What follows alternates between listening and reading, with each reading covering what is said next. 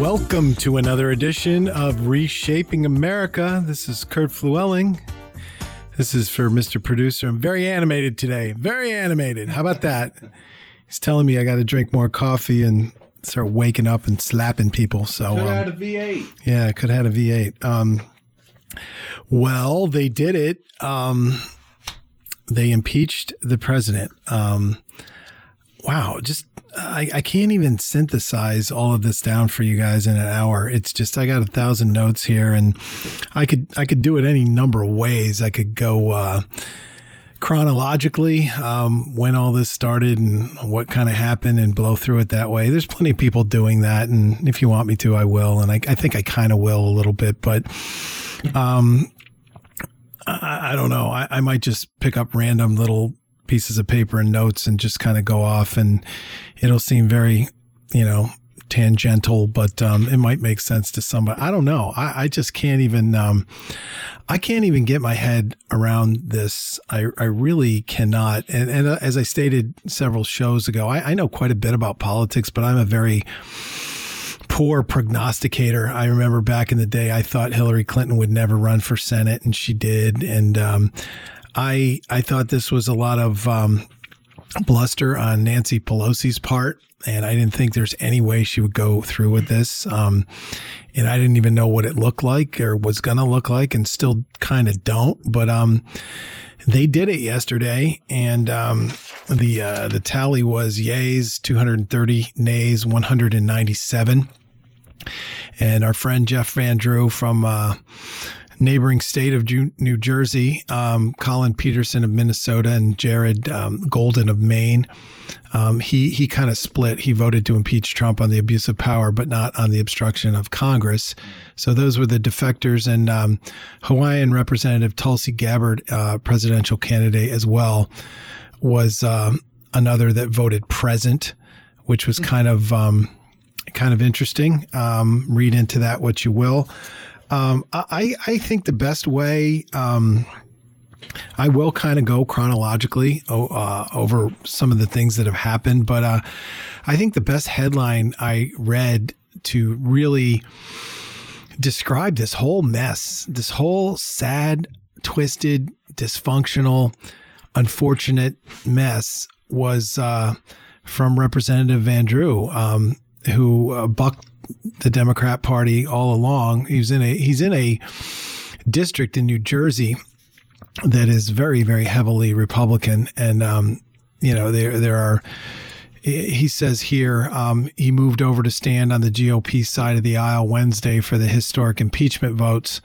Um, so um, you know the the the presumption is he's going to be a Republican now, which is interesting. But he, it says here, Representative Van Drew, ahead of expected party switch, compares the impeachment to how third world countries operate, and um, I think that really does encapsulate this whole thing very nicely. Um, we have uh, a very long history in this country, um, two and a half centuries of procedure, protocol, rule of law, decorum.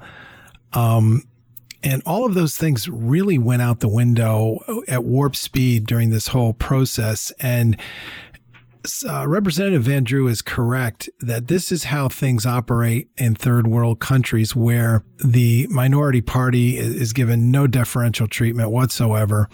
Um, dictators, despots, always try to get to that magic 51% by smiling and looking good and, and promising anything. And then usually within the first, you know, couple months, maybe half year of their regime, they're very benevolent uh, as far as benevolent dictators are concerned. Uh, Bashar al-Assad, um, in comparison to his father in Syria, when he came out of the gate several years ago, people are like, "Wow, this is this is good. It's a it's a it's kind of a kinder, gentler dictatorship, if such mm-hmm. if anything, uh, if such an animal w- were to exist." But true to form, eventually the crushing reality once they get up to about a, a 70% popularity um, amongst their people then the crushing reality starts to hit that this is not a democracy or republic or anything that resembles that. And it is indeed a dictatorship. And um, in many of those countries, second and third world countries, they, you never get a vote again. Uh, the vote doesn't doesn't happen. We do things, or at least we used to, a little differently here in the United States.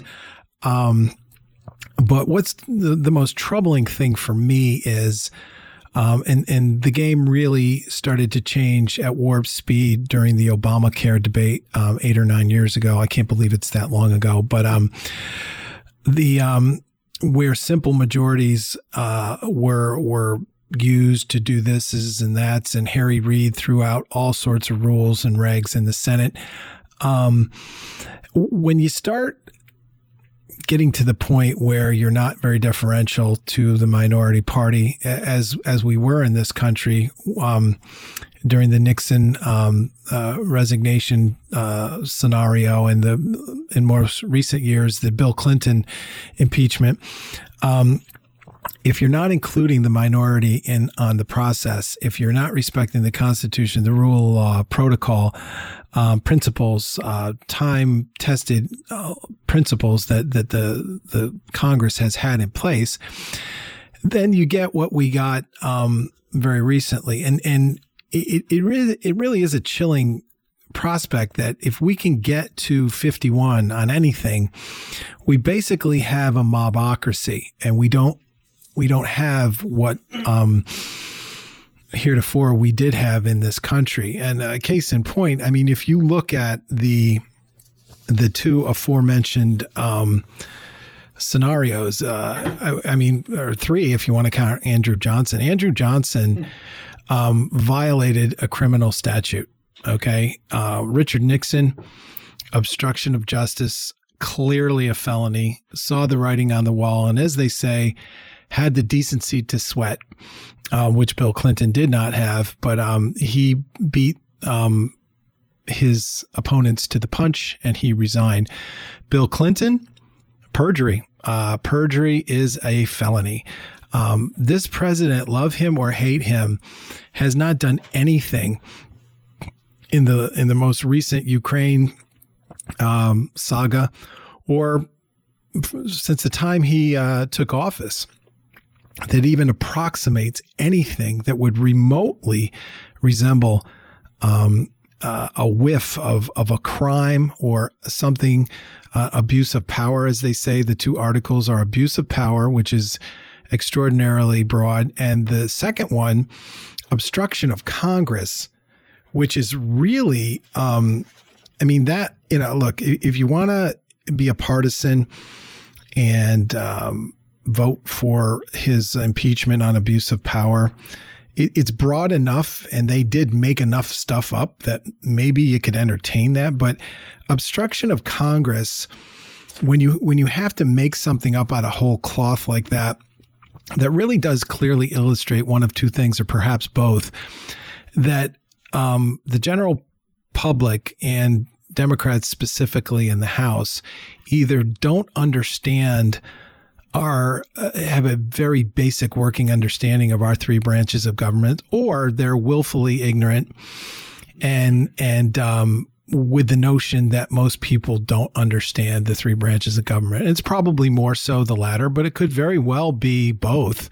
Um, obstruction of Congress that's not even a, a real thing. It, it really, it, it, can't, it can't, um, it, it, it just does not exist. We have co-equal branches of government. Um, you most certainly can obstruct Congress if Congress is um, doing what Congress did in the case of Donald Trump. Um, they were asking for uh, people, members of his cabinet, um, to come and testify in a kangaroo court, and they were asking for documents and all sorts of uh, papers and this is and that's. Um, and if if the president has a problem with that, and he is obstructing Congress, he has every right to do that. Um, that's that's what is meant by co-equal branches of the government. The executive branch, should do just the judiciary, and the legislative branch are all equal. So and it, it happens not only uh, seldomly, it happens quite regularly in Washington, where one branch has a problem with another branch. What do they do? They go to the third branch, which is the judiciary, to decide if the executive branch is correct in wanting to hold back those documents or or telling um, members of his cabinet, no, don't go down to Adam Schiff's kangaroo court. That's ridiculous. Or if the legislative branch, um, in this case, Adam Schiff and, and the hearings that he conducted has every right to compel Donald Trump to do those things. So, um, the second article is is absolutely absurd and either again either that is known and it is just made up and nebulous by design, or they know probably that the average person um, didn't know or couldn't grasp what I just laid out in the last 30 seconds. Um, so we have remedies for for impasses such as this. And tension actually is a good thing.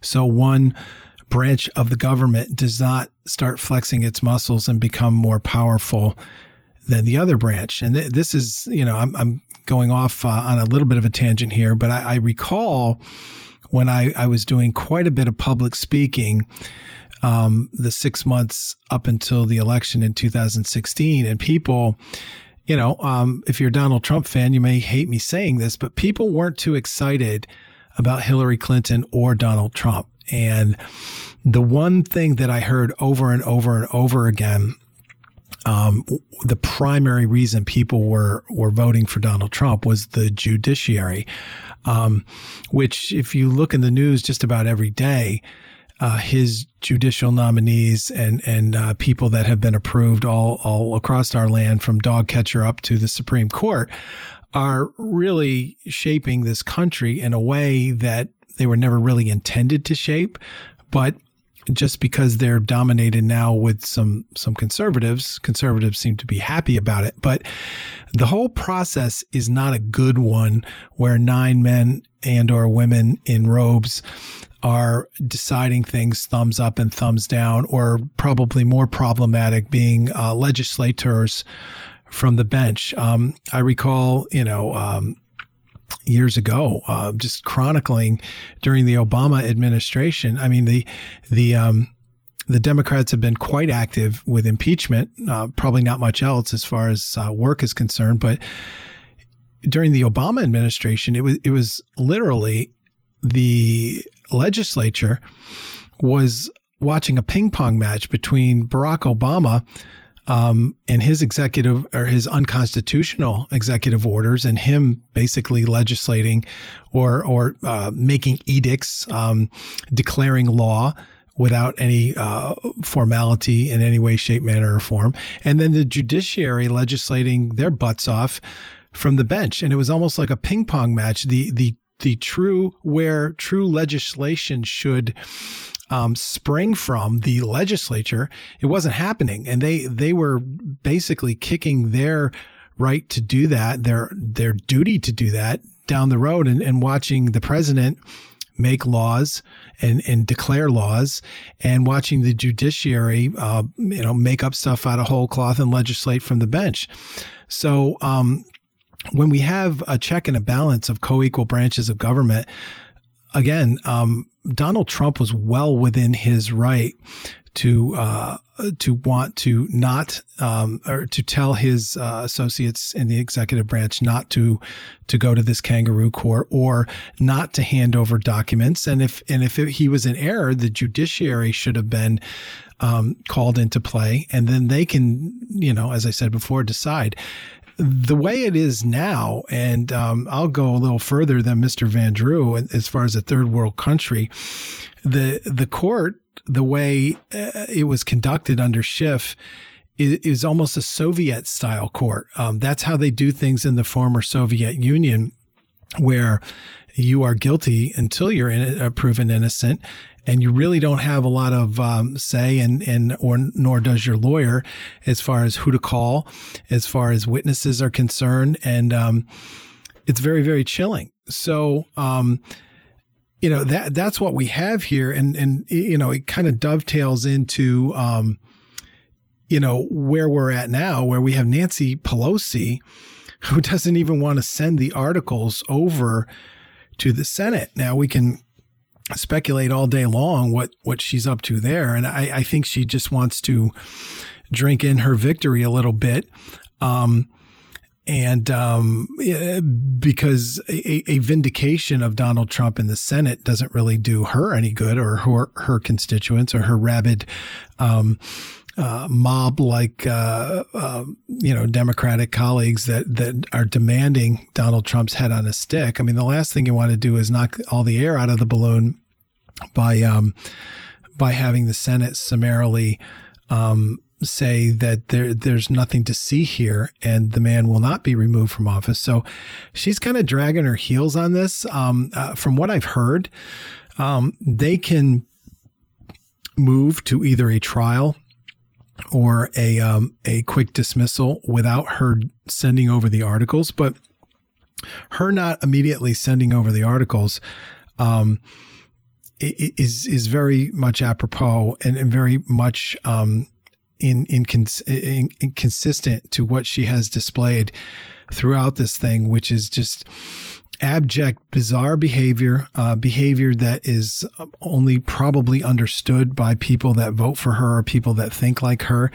Um, and as much as I'd like to move on to some other aspects of this, I, I, I cannot get off the I'm praying for you and this is a solemn moment and the conga line of her and her colleagues quoting the United States Constitution and quoting our forefathers, when in reality, you really don't have to be a political junkie or uh, pay attention very much to know that her and her ilk um, have, in their personal lives, in their um, mode of governance or their legislative record, has basically uh, had nothing but disdain for the holy word of God. So her saying, I'm praying for Donald Trump and this is a solemn moment and I just pray he sees the light. And it, it's really, I'm, I'm not going to go as far as, as perhaps I, I could, but I'm just going to say, you know, that solemnity that she seems to uh, be bringing to this whole thing is a crock to anybody that can can walk and chew gum. And it's it's not only that, it's extraordinarily offensive. There are people in this country and many people in this audience that revere God, revere the Word of God, revere revere um, the uh, the act of praying to a God, and they also revere our Constitution and our forefathers for that matter. And for her and her colleagues who have nothing but disdain for those three entities to during, you know, as they smell Donald Trump's blood in the water, start uh, quoting the Bible, talking about how much they're praying for Donald Trump. Um, uh, talking about the uh, quoting the Constitution, quoting our founding fathers. It, it's not only unbelievable and and laughable, but it but it's more than that. It, it's extraordinarily offensive. And um, you know, as as the word of God says, every knee will bow. And you know, you have before Jesus Christ. And I mean, if you have a party, let's just look at the Democrat Party in the state of New York in the legislature cheering, clapping when a law was passed that basically sanctions infanticide. If a, if a baby, if a woman goes in for a very late term abortion and the baby, uh, by the grace of God, makes it, um, they are allowed to off the baby. And I hate to be really graphic and, and flippant with my words, but that's what it is. Um, heretofore, they were a little bit more humane where they just did not provide the baby um, uh, medical uh, care. And if you talk to um, uh, some of the nurses that were um, uh, involved, uh, Judy Stanek, I, th- I, believe her name was in in the uh, Infant Born Alive Act.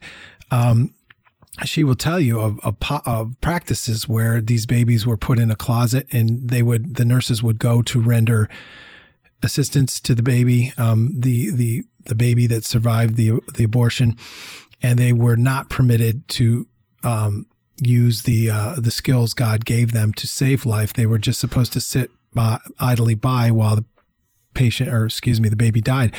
The legislation in New York goes even further to, um, than that, meaning not only can you not render um, assistance, but you are permitted by law to finish the job that the the doctor was the, set out to do. And in a world where that is um, cheered by people with D's next to their name, and there are people with R's next to their name that be- believe in abortion and look the other way on abortion as well. But the example I'm citing is in the New York legislature. For those people to say that they're praying for Donald Trump and and um, that they have a, a, respect for the rule of law and life and all of this stuff is is profoundly offensive to not only um, Christians and evangelicals and, and those wacky church people on the right, but it's very much offensive to a lot of people that aren't even religious and they aren't even far to the right. They may be in the center. They may just be average, uh, tax paying, hardworking people. They're not ideologues and they don't really think about these things too much. But cheering in the Senate, or excuse me, in the legislature for, for a law like this, and then having the same people say stuff like, you know, my prayers are, are with, uh, with Mr. Trump during this uh, solemn time. It, it's, it's a crock and it's offensive and it's horrible. And, you know, I, I, I, I don't agree with, um, my, my, uh, colleagues on the right that, that get any glee out of the fact that these people will die and have to face Jesus um, and and explain some of this bizarre behavior. I, I don't take any solace in that. I'm not happy about that. I'm I'm profoundly scared for these people because they know not what they do. Um, you know, it, it's one thing to to know the principles of God and who God is and and to do things like this and that's that's bad enough but these people are absolutely so clueless to who our sovereign God is.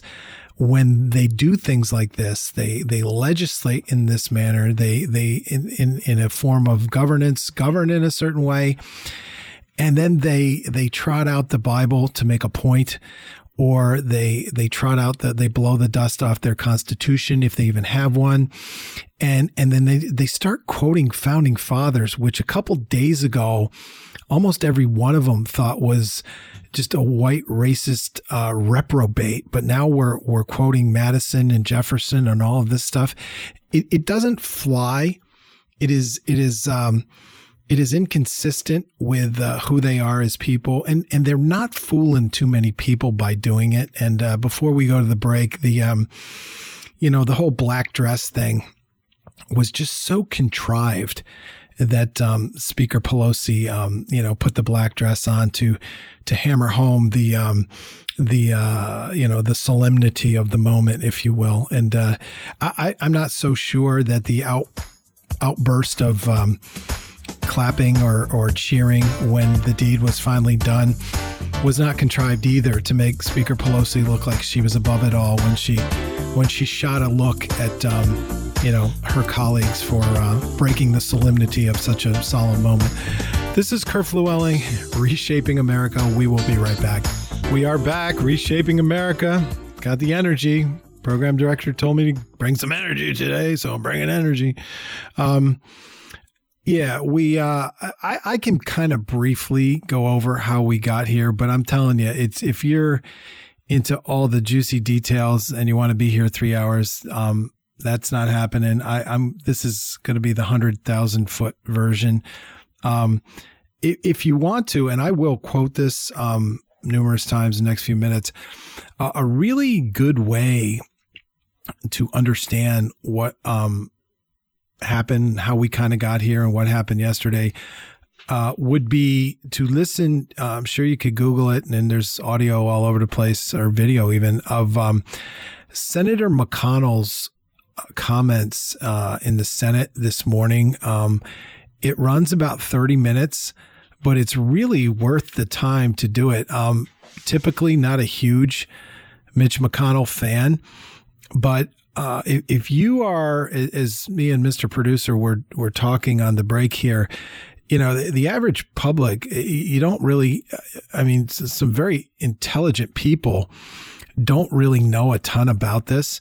So, regardless of where you are um, intellectually, where you are as far as your proclivity to uh, to pick up uh, politics, or or that's something you dig, or something you hate, or you're just working two jobs and you wish all these idiots would just go away. Mm-hmm. A- any anybody on the spectrum I would I would highly urge you to do that. Um, just Google um, uh, Senator McConnell's comments, and you'll find on YouTube uh, the 30 minutes of that. It's it's extraordinarily educational. It's it's rather um, rather simple in nature to understand.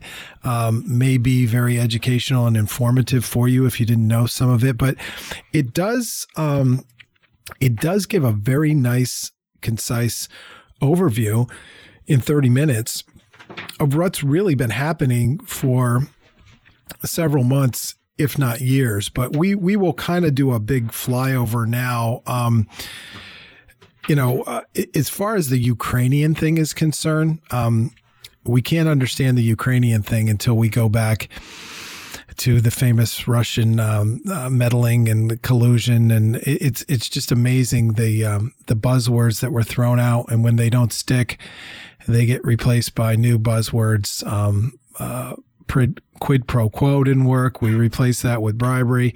But um, if you want to trace it back to its origins, um, there are, and I, I will kind of lift some quotes that Senator McConnell from his speech this morning. There, there were people gunning for this president as far back, believe it or not, as April of um, or excuse me, of April of 2016. Um, he hasn't even Donald Trump has not even procured the uh, um, the uh, the nomination in April of 2016, and there were people talking about impeachment at that point in time. But where this really ramped up was when you know the shot heard around the world kind of happened that night in November of 2016, and it became apparent and it was really fascinating because I, I was watching it, uh, as were many of you. And I just, you know, I was very tired and bleary eyed and I wasn't a good math student, but I, I try as hard as I can to, you know, I'm a junkie of these things and try as hard as I can to write out all the, electoral college scenarios like okay 271 to 266 or maybe it's 288 to whatever and as the states clicked off, I, something, as you guys recall, kind of happened that was very interesting.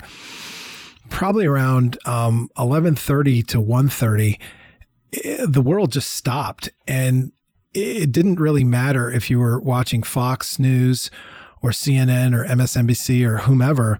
Nobody was giving any more numbers. Um, and the and the numbers were in. They, they certainly were in in a day and age where even when the Democrats hold back all these votes um, in uh, Cuyahoga County and, and various other Cook County, various other places across country, you know, the states that were out, they could have very easily reported, and and we weren't getting any numbers, so they were all kind of in disbelief that this thing was happening. And really, from that point in time, people were starting to say, how can we get rid of this guy? Which is absolutely unbelievable. I mean, quite believable if you know the characters that we're talking about, but quite unbelievable in a first world country, the United States of America. Stuff like this, as Jeff Van Drew said, this, this happens in third world countries where when they're fearing that somebody is going to win before the election even starts, they take his legs out or whatever, take his family out. Um, that stuff's not really supposed to happen here. But um, so when he was um, elected in the fall of 2016, months before he was inaugurated, um, that's when a lot of this stuff went into motion. And and when people reported on that at the time, or six months later, a year later, um, they were labeled as right wing kooks. All this, um, the Steele dossier, and people didn't even know what the Steele dossier was, and um, it, it, was. It, later on, the inspector general blasted the Steele dossier as as ridiculous, and was quite critical of the FBI um, lying to a court to get a FISA, um, uh, which which is, is, something that if you don't know what a FISA application is, they're they're applying to be able to investigate. Um, in this case, it was Carter Page to see what he knew about Donald Trump and his um, dealings with the Russians and if the Russians were involved in our election process. So true to form, Hillary Clinton and her minions could not go off into that good night and accept defeat. It had to be that Donald Trump stole the election. So that's where Russian collusion was uh, was born. But you need you need something to kind of start the investigate investigatory ball rolling, and that's where many people feel that um, Barack Obama is is not clean in all this because in order to get the FBI and the CIA to to move heaven and earth to get these uh, FISA things going, you really had to be pretty clueless not to be aware that that stuff was going on. So a lot of people lay uh, a fair amount of blame at Barack Obama, but this is all unbelievably prior to Donald Trump's um, inauguration. And then if we if we fast forward to some of the things that um, to give you a little bit of an understanding without too many details of what Mitch McConnell was talking about this evening, uh, or excuse me, this morning, he he chronicles with dates some of these things that were said. Uh, April of 2016, as I said before, there was a reporter that quoted, "Impeachment is on the lips of pundits, constitutional scholars, reporters, and many, many congressmen and women." Now, how in the world? could impeachment be on the lips of so many people that are influential in steering this thing one way or another um, before the guy even is nominated as the Republican, um, you know, candidate to run for president? I mean, this this is literally seven months before the election, and people are talking about impeaching the guy on inauguration day, uh, January of 2017. The Washington Post um, runs a headline The campaign to impeach President Donald Trump has begun. Um, April of 2017, um, many uh, congressmen and women declare um, they are going to fight every day until he's impeached. I mean, what could he possibly have done in the two and a half months on the job to to warrant this much hatred, other than the fact that Hillary was money in the bank. She didn't um, become president. They were angry. And as I've said on this show numerous times, and I'll say it to the end of time, and conservatives don't buy it, but it is true.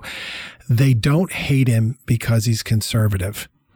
That may be an incidental or a secondary or tertiary reason to hate Donald Trump because by executive order, he has implemented um, things that conservatives would cheer. He certainly has appointed um, uh, uh, judicial candidates that were would are certainly conservative. So I, I will agree with that. But they hate his guts and they're making statements like um, "I will work every day till he's impeached" as as soon as two and a half months into his presidency, because they realized pretty quickly that he punches back. He fights the way they fight. And they hate that. For decades, if not centuries, um, or at least a century, uh, Republicans uh, go blah, blah, blah. They stand up in the village square and they sound all tough and conservatives until they they get collared and in the back room the democrats even when they're in the minority tell them to shut up sit down and this is what you're going to do and the Republicans dutifully do that. And there's a couple exceptions here and there, but um, they realized pretty quickly that Donald Trump was not going to do that. And when they realized that, that when they punched, he punched back. When they punched again, he punched back. When they made it up, he called him out and said, You're making it up. When they realized that this guy was not going to uh, lay down and be your quintessential Republican punching bag, that's when they, um, as as the quote here says, they would fight every day until he's impeached. Um, December of um, 2017, Jerry Nadler on the campaign trail, he promised I'm an expert on impeachment. If you elect me, um, I will do what I am trained to do and qualified to do to make sure that this guy is impeached.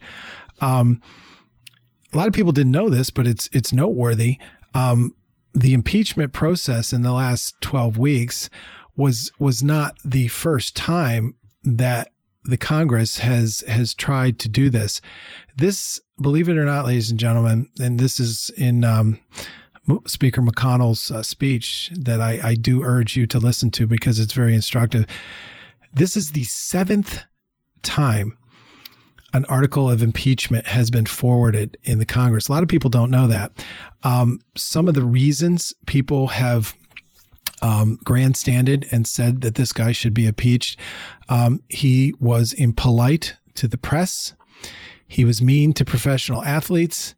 He disagreed with Obama's policies on transgender individuals. All political things, if you ask me, certainly nothing that rises to the level of anything Bill Clinton or Richard Nixon did. But um, that's that's where we were. And, and, and this is all well, well, well before any of this, um, Ukrainian stuff, um, even hit the, hit the news. Um, when Adam Schiff, uh, starts to preside over this kangaroo court, he cuts the minority, um, party completely out of the process and strips the president of his rights. As we indicated before, the president being the head of the executive branch of government has every right in the world to defend himself or tell his surrogates or colleagues in the executive branch, no, don't go over to Congress and say anything to them. Um, he has every right to do that. And if, if someone doesn't think he does, then that gets ferreted out or fleshed out, I should say, in the judiciary. So Schiff puts an end to any of the president's rights, uh, cuts the minority uh, party out of the process. And if you compare and contrast that, as Speaker McConnell does this morning, to how long it took um, with Richard Nixon, they were, before Congress got anything, that was a slow drumbeat for one year of legitimate um, investigation, a litany of witnesses, cross examination, all sorts of things before it was going to go to Congress for a vote. And then, as I said earlier, Richard Nixon just beat them to the punch and resigned. In the case of Bill Clinton, it was about 14 months. And that was pretty deferential because if you if you know any and a lot of our, our listeners are, are very young and they don't know this, but you know, in 1991, when he started campaigning, there were no smartphones, there was no internet. Um, Al Gore invented that a year later, but they, um, there was no 24 uh, 7 news cycle like uh, Fox News or anything. CNN or TBS was like the first game in town to. Uh, CNN was doing 24 7 news, but that was, they were in the young stages of that. And those of us that were kind of political junkies, we knew what a moral reprobate Bill Clinton was. And despite all the aforementioned um, technologies that pretty much get people up to speed as quickly as they'd like to be up to speed. Everybody knew of of Bill Clinton's indiscretions and his the, his illegal thises and that's. So that for, that 14 months was pretty amazing because there was a lot of other things going on the first six years of uh, of Bill Clinton's um, first term and then second term. And, uh, but even though there were special counsels left, right, and crazy, and they really couldn't keep up with Bill Clinton, they still waited 14 months until um, an impeachment debate started in the House. And as Speaker McConnell said this morning, this whole process started um, and finished in 12 weeks. 12 weeks. And this would probably be a good time to quote Jim Jordan. And, you know, as, as much as all this is hard for people to understand that aren't political junkies, they just want to go to work and pay lower taxes and watch their kid at soccer practice and pick up the dry cleaning and have a meal out once in a while. Jim Jordan, pretty much as Speaker McConnell did in his little 30 minute speech, um, gave a little four point synopsis, and he has been doing this for a couple months. And he, he calls it four facts that never change. The first one being there was no quid pro quo. Um, the smartest thing Donald Trump ever did was release the transcript of his discussion with President Zelensky of Ukraine. Um, again, a classic example, and I, I don't want to reduce this thing to a game because it's really not a game, but Donald Trump checkmates the Democrats almost weekly. It, it, it's pretty frightening how easy it is to get them to to go into a corner and and get them to do what he would like them to do. So I, I don't think Donald Trump ever wanted to be impeached or wanted this whole thing to to go on. But if he knew they were going to make a big deal about it, which he started to know, releasing the transcripts was probably one of the smarter things that he did. So there's a release of the transcript. The, cran- the transcript clearly indicates there's no linkage of an investigation to security assistance in the form of money to the Ukraine and any investigation of the Bidens or corruption. There's just no linkage in that transcript. Um, the second thing, both guys that are on the call are swearing that there is there was no pressure exerted by the United States or specifically Donald Trump to um, have a quid pro quo set, um, situation whereby you guys start invi- um, investigating the Bidens and maybe we'll release the money. Um, both parties uh, involved here say that that didn't occur. Thirdly, according to Mr. Jordan, Ukraine didn't even know, and this is a big one, didn't even know that the aid was withheld at the time of the call. So if there's no quid, how can there be a pro quo, if you will? Um, the Ukrainians did not even know that the money was being withheld at the time of that call. And fourthly, President Zelensky, um, after the call, is not announcing that he is now going to start investigating the Bidens, or he didn't even start an investigation of the Bidens um, to get the aid released. Um, he just he didn't do those things. So those are the four facts of the case, the Ukrainian um, scandal, if you will, that in the words of Jim Jordan, and I agree with him, they, they never change. Um, they just never change. So there is a lot of nothing here. And the fact that in 12 short weeks, this guy um, is impeached is is absolutely um, it's just absurd. It's breathtaking it's ridiculous, but probably for me, the, the, the biggest emotion that I'm feeling is sadness. Um, stated several times on this show, I'm not a Donald Trump sycophant. Um, when he does things wrong, and he's done a few things wrong in the last couple days that I, I w- wanted to chronicle here, um, I'll call him out on it. But it, you know, if if if this miscarriage of justice happened to Barack Obama, um, falsely, um, I would be just as concerned because we cannot be weaponizing um, the uh, the impeachment process just because we have disdain for the American electorate because they didn't pick our person.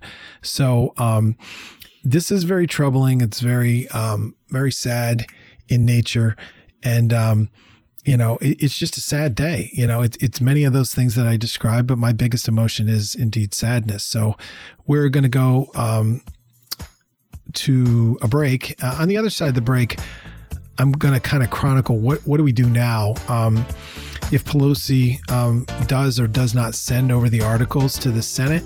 There's a little bit of debate among conservatives as to what they would like to see done and what they should do.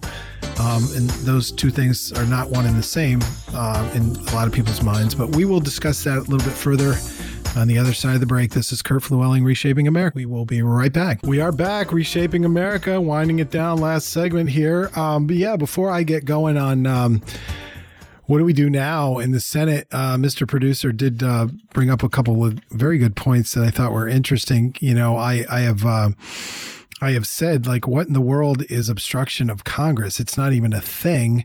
And um, if it is a thing, the president certainly has every right to do it, um, comparing and contrasting against uh, obstruction of justice, which is quite different. But it was it was phrased that way on purpose. But um, mm-hmm. Mr. Producer uh, chimed in and had a very thoughtful comment. Isn't a veto an obstruction of Congress? And in a way, it's not completely analogous, but it is. Um, you know right now, if if Congress believes that Donald Trump did something wrong and Donald Trump says he didn't do anything wrong, he has every right to obstruct Congress, and the judiciary is the deciding factor on that. Um, Donald Trump being at odds with Congress is very similar to him being at odds with Congress on a, a piece of legislation that he does not like and he vetoes.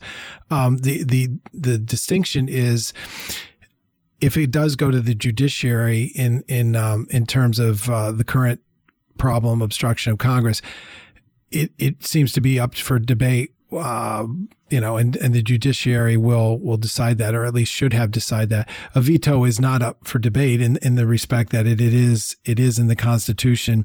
It is something that both parties um, recognize, and um, but it, to his point, Congress is putting forth a law that they feel that, um, or excuse me, a bill that should be signed into law. And the president is technically obstructing them, saying, no, it is not, um, it is not a law uh, until I say it's a law, and I'm going to veto um, your idea that this should be a law. Uh, but certainly, the president in that instance is not obstructing them from doing their job. Their job is to craft the bill, and his job is to either sign it or veto it.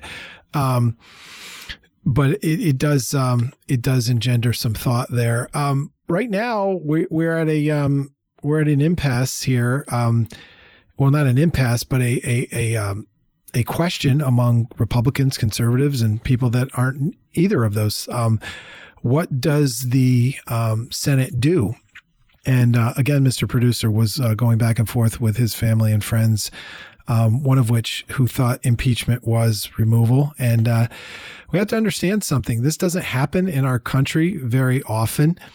And um, I'm, I'm very, very fearful that since it happened so easily in 12 weeks on trumped up charges, um, just because uh, one party had a majority over the other, I my fear is that it probably will at least be attempted with some degree of regularity, and it really should not be. Um, it, it is something that our founders did not want us to wade into lightly, but the impeachment, uh, which starts in the House, is is simply for for simple terms leveling of a charge. It is an accusation that um, that they have leveled against the president, and uh, the president certainly isn't removed from office now, but the decision to um, dismiss the charge, which we'll go into in a minute, or um, affirm that charge or that accusation, and indeed remove a president from office, is the um, is the sole responsibility of the United States Senate. So that is the difference. Um, President Trump is not removed; he is simply impeached, and I don't mean to use the word simply, but that is uh, where we are right now. So you have conservatives that are saying, like, hell yeah, man, we got to have a trial and we got to call the Bidens, Obama, Clinton, Schiff, Nadler, Pelosi, the whistleblower. Let it fly, baby. And, um, and I see some merit in that. Um, I left the Repo- I was, uh, re- I, I registered to be a Republican the first time in 1986. And in 1998, my wheels started turning that I wanted to leave the Republican Party because they were a bunch of cheese weenies. And when Bill Clinton was rightly um, and justly impeached and should have been removed from office, the Senate uh, had a show trial. There were three witnesses.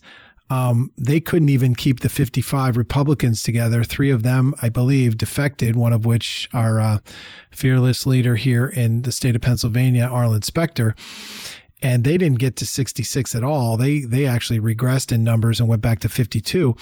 And I said this, this is so embarrassing that just because you don't have numbers and under the guise of let's not put the country through this. If you got a case, you got a case. Let's have some witnesses. Let's get this thing rocking and rolling.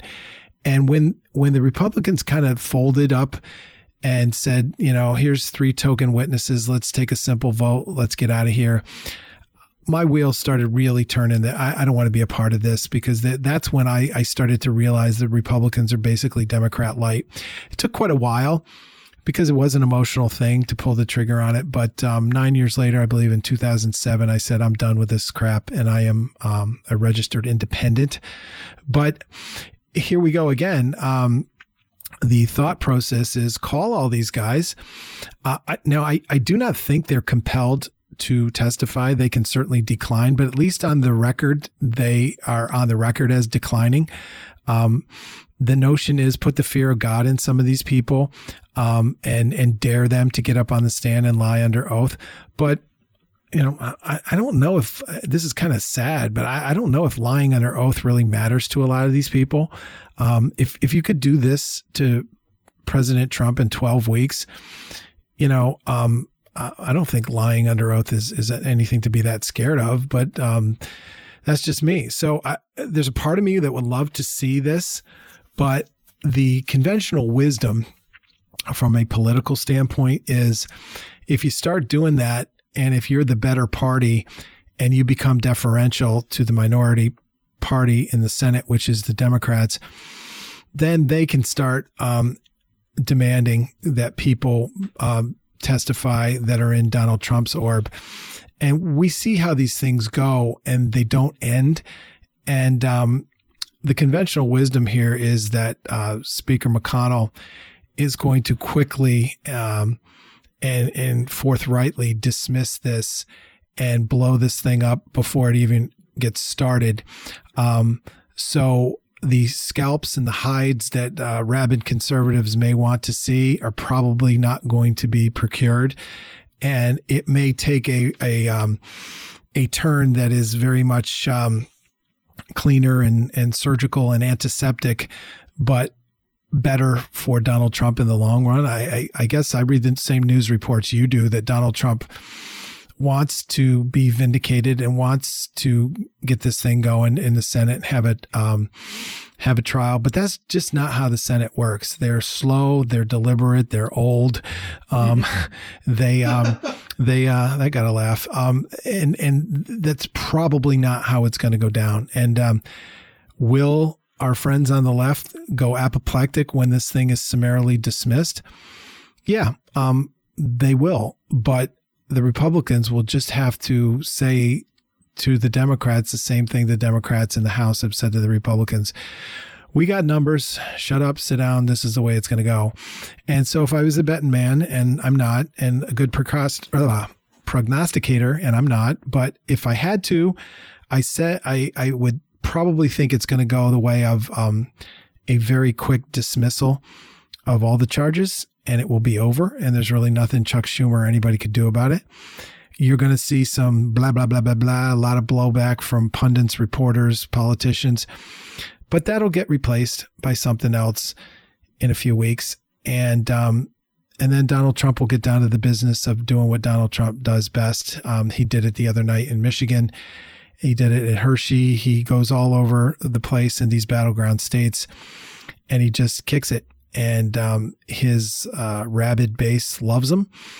And that's probably the dust is going to settle on this thing in a couple weeks. And that's probably where we're going to be at um, in January. So that is my two cents. Um, hope I did justice to the whole impeachment thing. It's very hard to get your head and arms and everything around. And, um, you know, I'll just end it with this. It was just a very, very sad day for the United States of America. And, um, I just hope uh, the truth prevails uh, as as um, you know time goes on. Uh, but uh, I'll leave you with this: elections do indeed mean things. Um, they really do. And numbers, uh, if you got numbers, you can do some things for the good and you can do some things for the bad. So numbers really mean things and elections mean things. This is Kurt Llewellyn, Reshaping America. Have a great day.